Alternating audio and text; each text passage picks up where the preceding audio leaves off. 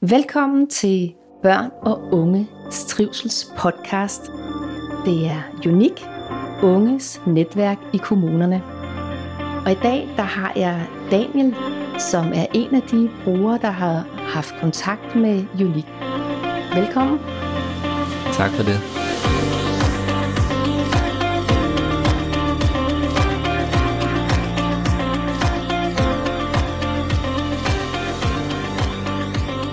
Daniel, du kom til Unik dengang du var 17 år gammel, eller du fik kontakt med Unik, da du var 17 år gammel.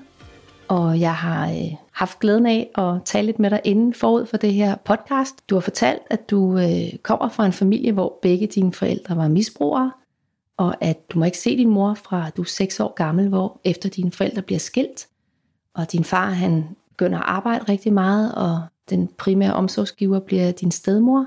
Og da du er omkring 12 år gammel, hvad der sker der? Jamen det der skete, øh, det var at øh, min øh, far fik konstateret kræft, som han desværre holdt lidt for sig selv, fordi han ikke var så glad for, at vi skulle være ked af det over. Så vi fik først at vide sådan cirka tre måneder inden det var, at han desværre gik bort. Den eneste grund til, at han egentlig sagde det, var nok, at han ikke kunne skjule det mere da det var, at han begyndte at skulle have sygeplejersker eller sådan noget, fordi han jo nærmest ikke kunne gå op mere. Hvad sker der i familien herefter? Jamen det der skete, det var, at det er et kæmpe tab. Han var noget af det, som øh, holdt ligesom sammen på familien, både mig og mine søstre og mine stemmor. Og desværre så var det lidt for meget for min stemmor at håndtere. I forvejen havde hun jo ligget med depressioner og havde det ikke øh, generelt alt for fedt. Så hun endte med at blive indlagt på psykiatrisk med paranoid skizofreni. Okay. Har du nogen kontakt med din mor på det her tidspunkt? På dette tidspunkt har jeg ikke haft øh, kontakt med min mor i, i hvert fald øh, 7-8 år. Så jeg ved ikke engang rigtigt, hvem hun er. Jeg ved ikke engang, hvordan hun ser ud. Det der egentlig sker, det er, at øh, fordi at øh, jeg har haft øh, en par diagnoser selv, så har jeg været i aflastningsfamilie før. Og øh, så endte jeg med at komme derover og have dem som øh, plejefamilie i øh, en række måneder, i et halvt års tid cirkus. Indtil at øh, min øh, stemmor kommer ud fra psykiatrisk igen, og mine øh, søster kommer over til min bedsteforældre og bo. Så det vil sige, at igen mister du dit fundament, som du gjorde, da dine forældre blev skilt, og som du oplever, da din far dør, og da din stedmor, hun i virkeligheden knækker sammen og ikke kan klare presset mere. Og så er du i forskellige former for aflastningsfamilie, og er også hos dine bedsteforældre, er det rigtigt? Ja, det kommer jo øh, af, at øh, min øh, stemmor blev så ved med at komme ud og ind af psykiatrisk med sin skizofreni, som hun havde det rigtig svært med. Og vi bliver ved med at som børn kaste rundt med, når hun er indlagt, så måtte vi finde et sted at bo. Hvilket i starten var, hvad nu hedder mig, hos mine nuværende plejefamilie, men øh, så til sidst så lige pludselig måtte jeg ikke af en, en eller anden grund, fordi hun havde det svært med dem lige pludselig. Kunne jeg ikke bo derhjemme mere, så skulle jeg bo hjemme hos øh, mine bedsteforældre. Og så lige pludselig får trapper kommunen op og siger, der må jeg ikke bo, bo mere, fordi de synes, de er for gamle. Så, så skulle jeg lige pludselig vælge med at vælge ud at bo i egen bolig eller ungdomspension øh, når jeg var en 16 år. Så jeg følte mig ikke klar til at komme ud i egen bolig, så jeg valgte at tage på ungdomspension. Der kunne jeg jo så kun bo i et års tid, før at jeg blev omkring 18, og så øh, tvunget ud i egen bolig. Hvordan har du det på det her tidspunkt? Jamen, jeg har det ikke for fedt. Jeg har det måske overraskende godt i forhold til, hvad man kunne forestille sig med alt det, jeg har i bagagen, men øh, jeg har det ikke særlig fedt. Jeg føler ikke, jeg har nogen familie rigtigt, fordi jeg har ikke nogen forældre. Jeg har ikke rigtig noget. Jeg har ikke haft øh, kontakt med mine stemmer, siden det var, at jeg flyttede på ungdomspension. Så jeg følte mig meget forældreløs, hvilket jeg sådan set et eller andet sted også var. Og hvad sker der på ungdomspensionen? Det, der sker på ungdomspensionen, det var, at øh, jeg en dag, øh, ikke så langt fra, at jeg skulle ud øh, fra ungdomspension i egen lejlighed, det var, at min øh, primære øh, pædagog kom over til mig med en flyer og spurgte, om det var noget for mig, og så kiggede jeg på den og tænkte, ah. Og det var en flyer med Unik? Det var en flyer med Unik. Ja.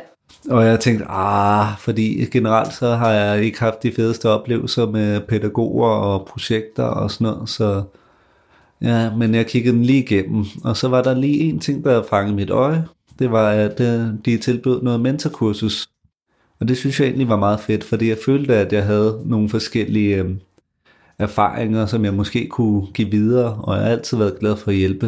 Så jeg tænkte, det var måske en mulighed for, at jeg kunne give lidt tilbage for noget af alt det gode, jeg også har fået i løbet af tiden. For jeg har været velsignet med nogle dejlige plejeforældre, dengang jeg måtte bo hos dem, og nogle gode mm. bedsteforældre og sådan noget. Bare ærgerligt, at jeg ikke kunne få lov til at blive boende nogle af stederne. Jeg havde ikke rigtig kunne få lov til at slå og siden jeg var en 12. Hold op. Og det jeg ved om dig, det er jo, at, at du var 17 år dengang, du fik kontakt med Unik. Og at øh, i dag er du øh, 21 år, og lytterne kan jo ikke se dig, men du sidder her over for mig og er en flot mand, der øh, har styr på sit liv. Du er i gang med at uddanne dig til tømmer. Du har læreplads. Øh, til marts måned, der bliver du færdig, og du har faktisk allerede fået job. Ja. Og selv hvis man ikke har en traumatisk baggrund, så er det kun en ud af fire, der starter på den uddannelse, som rent faktisk gør den færdig. Så det er jo på alle mulige måder helt vildt fantastisk, at du er kommet hertil. Ja, det har også været lidt af en øh, rejse og haft noget øh, tilpasning. Mm. Jeg er jo i og med, at jeg har været kastet meget rundt, været en meget pædagogisk omgivelse, så det er, at man lige pludselig skulle ud i sådan en rigtig håndværkermiljø. Jeg har jo heller ikke rigtig haft noget farf øh, forbillede, så det der med at have haft meget øh, mandip kontakt på den måde, det har jo ligget en verden langt væk. Så det der med, at man lige pludselig skulle kastes ud på dybt vand med virkelig skurvognshumor og virkelig blive prøvet på alt det der, som man nu, nu med, at man snakker grovere, og man har en helt anden jargon, og man, humoren er bare noget helt andet. Og det er jo en øh, ting, som jeg har lært af at øh, kende til og værdsætte efterhånden. Men allerede selv den dag i dag, så er jeg lidt svært ved at omstille mig, før jeg føler mig sådan helt øh, rodfastet, og det er på trods af, at jeg har været der i snart tre år. Og det du i virkeligheden fortæller om, tænker jeg, det er jo i virkeligheden, du er på mega overarbejde, fordi der er en hel masse afkodning, eller sådan noget, man har med sig i bagagen, hvis man i gårsøjen har haft en normal opvækst, hvor man øh, ved, hvad ting er, og man ved, det der det er en form for drill eller humor, eller her der kan man godt svinge ud, og man er stadigvæk inden for en OK grænse, eller sådan et eller andet. Og, og hvis man ikke har, har været i, det, i en skal man sige, normal familie, eller har været i nogle ekstreme situationer, så kan man jo ikke afkode alle de her ting. Så man, jeg tænker, du må have været ekstremt, og stadigvæk på mange måder være på overarbejde. Jamen, det er der heller ikke nogen tvivl om. Jeg synes, jeg overarbejder hver gang jeg skal afsted. Men samtidig så øh, værdsætter jeg også at øh, arbejde hårdt, fordi det får mig til at føle, at øh, jeg er noget værd. Og jeg virkelig gør mit. Og det tror jeg er noget af det, der hjælper mig med at holde mig kørende. Det er at føle, at jeg hele tiden gør min andel. Fordi jeg har følt mig meget til øh, besvær for andre. Mm. Lige pludselig er jeg skulle ind i nogens hjem, og nogen skulle tage sig af en, og så har jeg jo været så heldig at have Unik, som der har hjulpet mig på så forfærdeligt mange måder, og et eller andet sted vil jeg jo bare gerne give lidt igen, hvor jeg kan føle at være den med ressourcerne i en andens liv, som jeg måske havde ønsket, der var i mit liv. Og hvad er det, du har fået lov til øh, gennem Unik? Øh, det, jeg har fået igennem Unik, det er en øh, følelse af at kunne snakke med folk i øjenhøjde først og fremmest. Det der med, at øh, vi alle sammen er lige, og vi alle sammen er værd at høre på, føler jeg virkelig er kerneprincippet i det.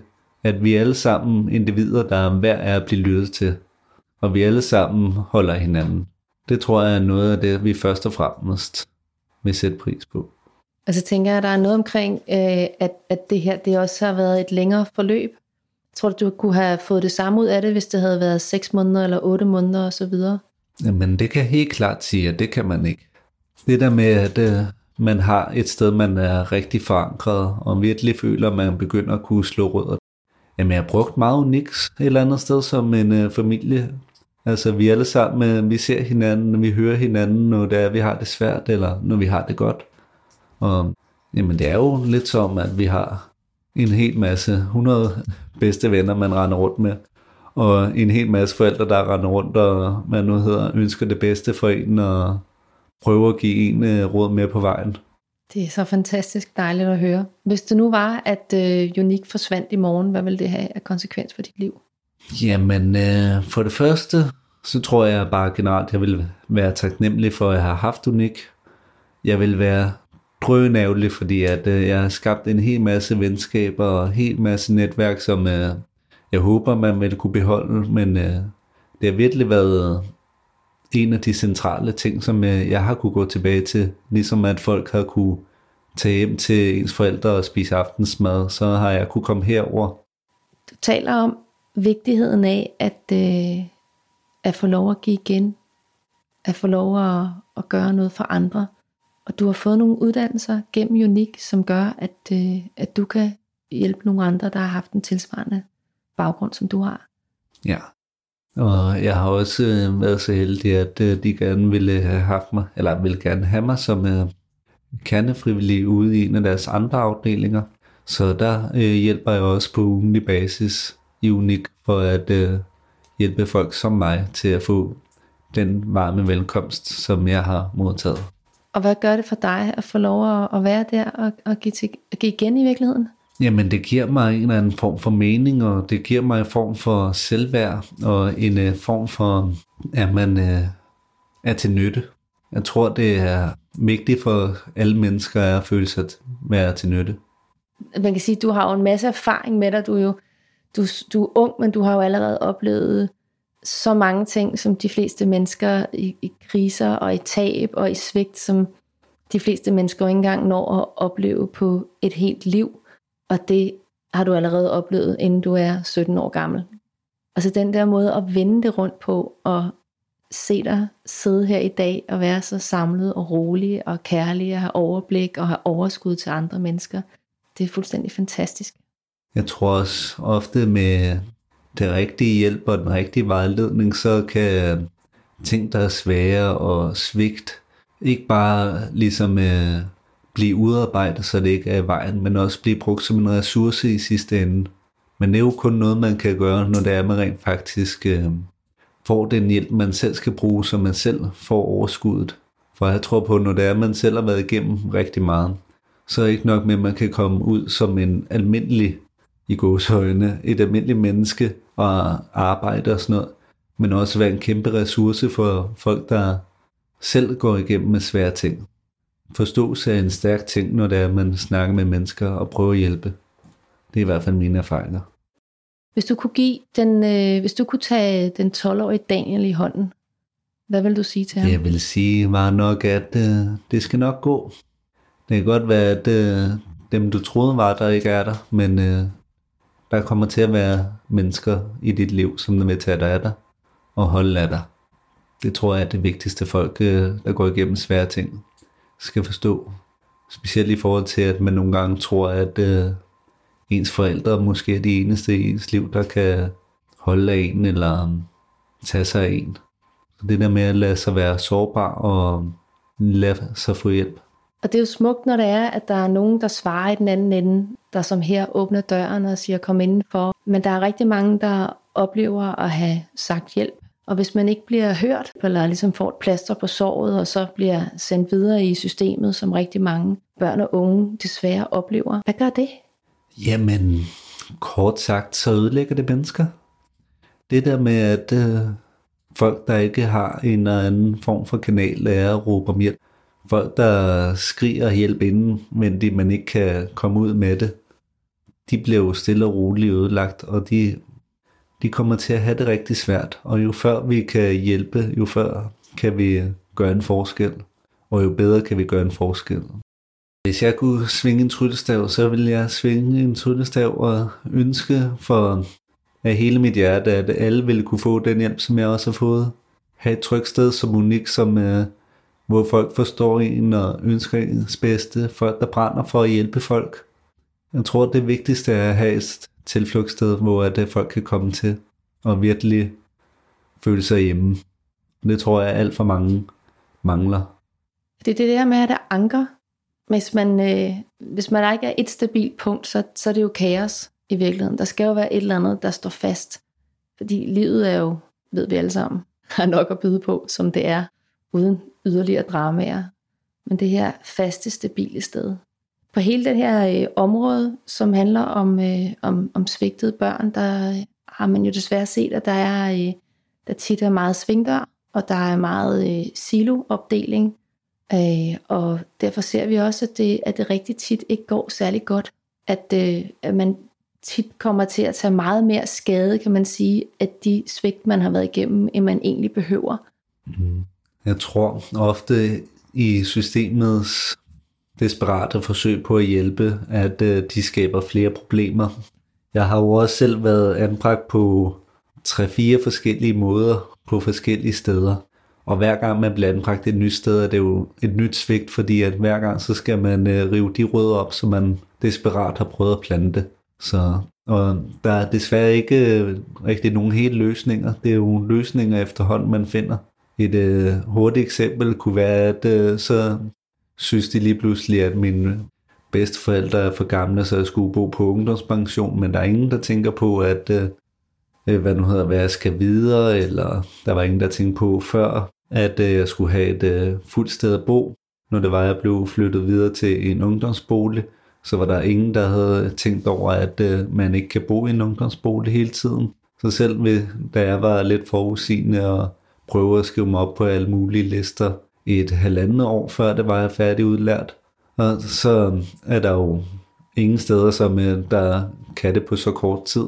Der, jo, der burde jo have været nogle mennesker, der kunne give en en fingerpeg på, at øh, man skulle starte med det tidligt. Mm. Men det er der ingen, der tænker over. De skal jo bare, når man så over til den nye lejlighed, så er det i orden, så må man tage problemerne, som det kommer. Og det virker jo underligt, fordi det er jo ikke sådan en stor overraskelse. Det er jo på en eller anden måde nogle ting, der er forudsigelige.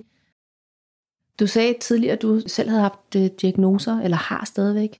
Hvad, hvad har du haft af diagnoser? Jeg har fået diagnostiseret øh, ADHD, og øh, har også øh, en øh, del øh, diagnostiseret øh, ungdomsvægt. I og med, at øh, man, jeg er vokset op med nogle forældre, der desværre var alkoholiseret dengang, og både af venner og familie, der blev taget fra en i en ung alder uden egentlig begrundelse, fordi man ikke var gammel nok til at skulle kunne forstå det.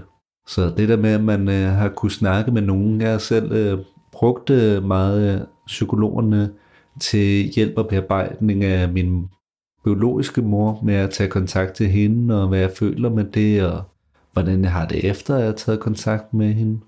Har du øh, kontakt med hende i dag? Jeg har kontakt med hende i dag. Jeg må indrømme, at øh, hun er der. Og i princippet er det en rar nok ting. Men jeg tror, det er for sent at få en uh, mor ud af det. Siden at jeg først fik kontakt til hende, efter jeg blev voksen. Men uh, det er rart at uh, føle, at der er bare lidt samling på familien. Hvad man nu kan kalde familien. Ja, jeg kan godt forstå. Ja. Og hvad med dine søskende? Ser du dem i dag?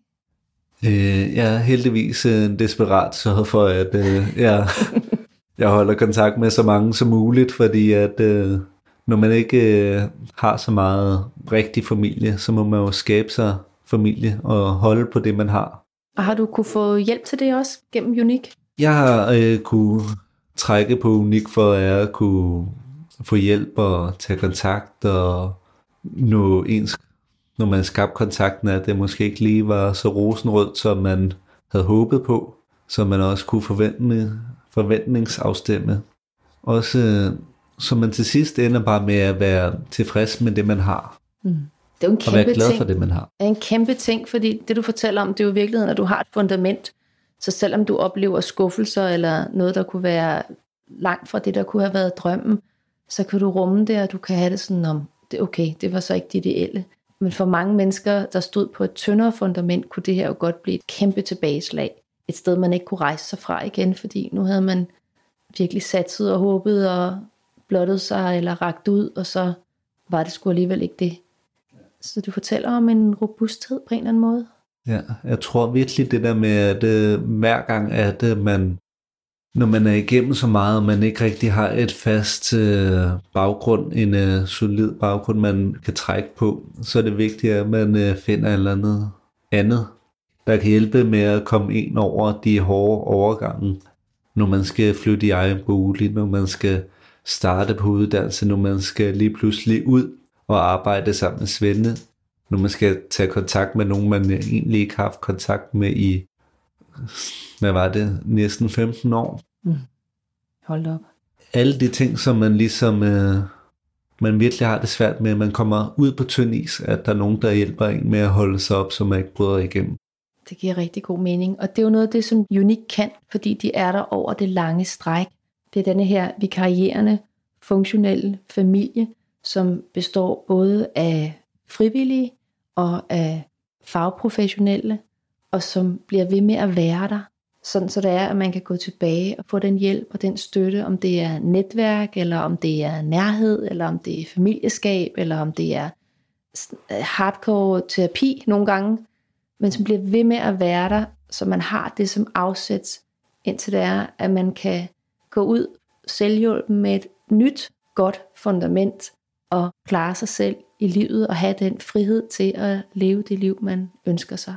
Tænker, det er det, som øh, er Uniks fornemmeste opgave. Det er det helt klart. Og det er også det, som øh, Unik helt klart står for. Det der med bare at sidde derhjemme alene og kukulure lure ikke øh, hjælper noget. Og det der med, at øh, man har haft en eller anden flyvsk pædagog eller sagsbehandler, der lige var der i tre måneder, og så tager videre, og så må det være godt igen, eller så må man finde en anden, og det må være lige så godt.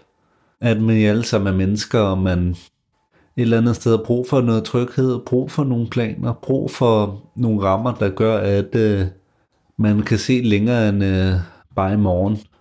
Jo mere vi lægger til last for samfundet, jo mere koster vi jo et eller andet for samfundet. Mm. Så jo bedre øh, os unge mennesker får det, og jo nemmere vi har det med at komme videre i vores liv, specielt når vi har haft det svært, så kan vi komme ud og yde noget for samfundet, ud og være skatteyder og få arbejde og uddannelse og gøre alle de der gode ting. Starte nye gode funktionelle familier. Starte nye gode funktionelle familier. Fordi det eneste, som uh, vi ender med, hvis vi ikke får hjælp, det er, at uh, vi ikke kan finde ud af noget, og vi ender med at være til last for samfundet. Der er ikke nok, som der rent faktisk giver uh, noget af det, som uh, de måske har modtaget, og de måske har taget for givet med at have en baggrund med folk, der i god tid uh, giver, hvad man har brug for, og giver råd, og sørger for sådan nogle små, tossede dagligdags ting, mm. som man egentlig ikke rigtig har lært, men uh, som andre har lært igennem erfaring igennem mange år. Hvad tænker du, hvad, hvad, hvordan oversætter det til dig, når du oplever, at din egen familie ikke har kunne passe på dig, og så, skal, så træder samfundet ind, så træder Danmark ind. Og Danmark så gør det på den her tjuskede måde, hvor der ikke er tænkt langsigtet, og hvor det er plastre, og hvor det er svingdøre, og hvor det er faktisk jo igen kommer til at blive et svigt. Mm. Hvad giver det dig af besked? Hvordan lander det hos dig? Jamen, først og fremmest er jeg jo glad for at bo i et land som Danmark, som der rent faktisk sker et forsøg, men øh, jeg, det giver mig jo en besked på, at øh, selv efter så mange, mange års erfaring, som man burde have inden for faget, desværre fejler en, og de simpelthen ikke øh, har nok viden eller ressourcer inde øh, på, på øh, Christiansborg, eller hvor man nu tager de forskellige beslutninger de simpelthen ikke har nok viden eller forståelse i, hvad unge mennesker har brug for, til rent faktisk at kunne gøre den forskel, som der er brug for. For jeg tror, at intentionerne for at hjælpe er der. Mm. Men desværre så er handlingerne der ikke. Ikke endnu i hvert fald. Det er ikke endnu i hvert fald. Hvis vi spoler tiden tilbage og tager den 17-årige Daniel, som øh, sidder på ungdomspensionen, inden du møder Unik, Hvordan har du det på det tidspunkt? Jamen, jeg har det ikke godt. Det eneste, jeg et eller andet sted ønsker, det er et sted, hvor at, uh, jeg kan kalde mit et sted, hvor jeg kan føle mig tryg, hvor jeg kender folk. Et uh, sted, hvor man føler, at man kan være hudløs særlig, uden at uh, være forkert. Jeg er ensom der, det er helt klart. Jeg føler mig meget forladt, og så føler jeg mig meget forældreløs. Hvad er det at være forældreløs? For dem, der ikke har haft den oplevelse, så ved man ikke, hvad det betyder. Jamen det man føler, når man er forældreløs, det er, at man føler sig et eller andet sted svigtet af verden. Man øh, føler, man ikke har nogen steder til hen, og alle ting, når der sker noget svært i ens liv, hvor man normalt øh, vil vide, hvem man skulle gå til, så ved man ikke, hvem man skal gå til, fordi der er ikke nogen at gå til. Man bare står som palle alene i verden, og desværre ikke øh, kan gøre noget, og det er jo slet ikke sundt at være i den situation.